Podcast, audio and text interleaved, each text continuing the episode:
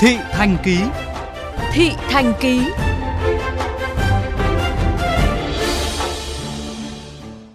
Thưa quý vị, những ngày này dọc tuyến đường Võ Trí Công, Âu Cơ, Lạc Long Quân, Hà Nội luôn tấp nập người đến xem và mua bán đào.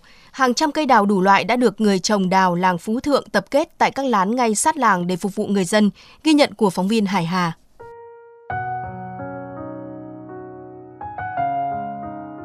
Mặc dù đào của làng Phú Thượng, quận Tây Hồ, Hà Nội không nổi tiếng như đào Nhật Tân, nhưng những người sành chơi đào thường tìm đến Phú Thượng vì đào ở đây được trồng trong đất thịt nên đào đượm sắc hồng, hoa bền, chơi được lâu hơn so với đào trồng ngoài đất bãi. Ngay từ cuối tháng 11 âm, nhiều cành đào đã được người mua đặt cọc. Gia đình anh Chu Minh Công mỗi năm trồng khoảng 300 gốc đào. Tuy nhiên năm nay, lượng đào tiêu thụ của gia đình tăng khoảng 30% so với cùng thời điểm năm ngoái. Thì uh, xu thế là năm nay khách chơi sớm, họ chơi từ cuối tháng 11 họ đã bắt đầu chơi rồi. Mỗi năm tôi uh, bán vẫn uh, chỉ được một vài chục cây nhưng năm nay tôi bán được trăm hơn trăm cây rồi những cây đẹp thì nó vẫn đội lên một chút nhưng mà so với những cây đẹp thôi còn bình thường là nó cũng giá sàn sàn giống nhau thôi như năm gần đây, người trồng đào Phú Thượng rất nhạy bén trong nắm bắt nhu cầu của khách hàng.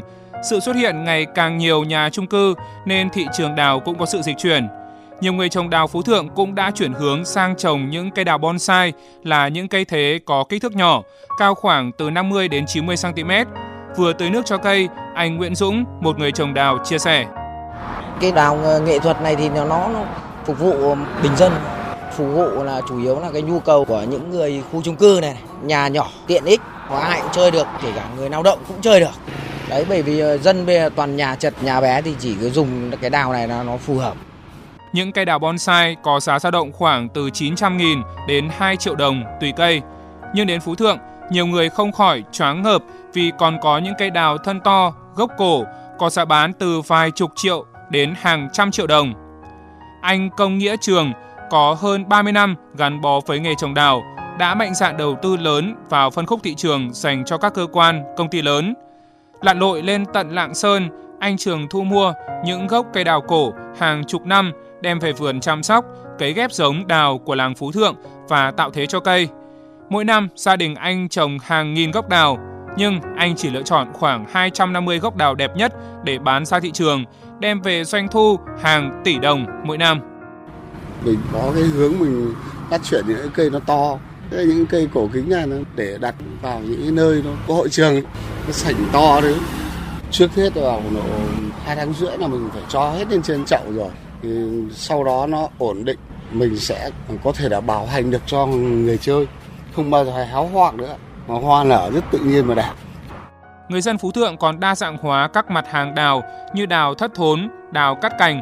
Nhờ vậy mà nghề trồng đào truyền thống đã mang lại doanh thu cho địa phương mỗi năm trên 22 tỷ đồng.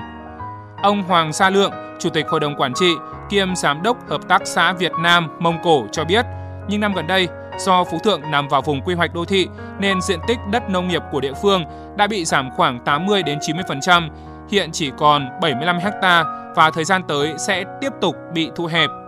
Nhưng chính quyền địa phương sẽ vẫn nỗ lực thực hiện nhiều biện pháp nhằm duy trì nghề trồng đào truyền thống. Một số hộ làm ăn lớn người ta sang À, Đông Anh, Sóc Sơn, thậm chí lên tận à, Sapa, Lào Cai để thuê lại những cái diện tích của nhân dân ở trên ấy để trồng các cái loại hoa có giá trị kinh tế cao, ví dụ như là đào ghép. Hiện nay là có diện tích khoảng 15 hecta ở dưới đường điện 110 kV của quốc gia và phát triển khoảng 30 hecta ở cái cụm 12 đội sản xuất số 9, số 10, số 11 để duy trì và giữ gìn cái làng nghề cho địa phương. Hiện có đến 600 hộ dân của Phú Thượng chuyển dần sang nghề nấu và bán xôi, nhưng những người dân thủ đô vẫn mong muốn người trồng đào Phú Thượng vẫn sẽ tiếp tục gắn bó và lưu truyền nghề đào truyền thống để người dân có dịp thưởng thức những cây đào thật đẹp mỗi dịp Tết đến xuân về.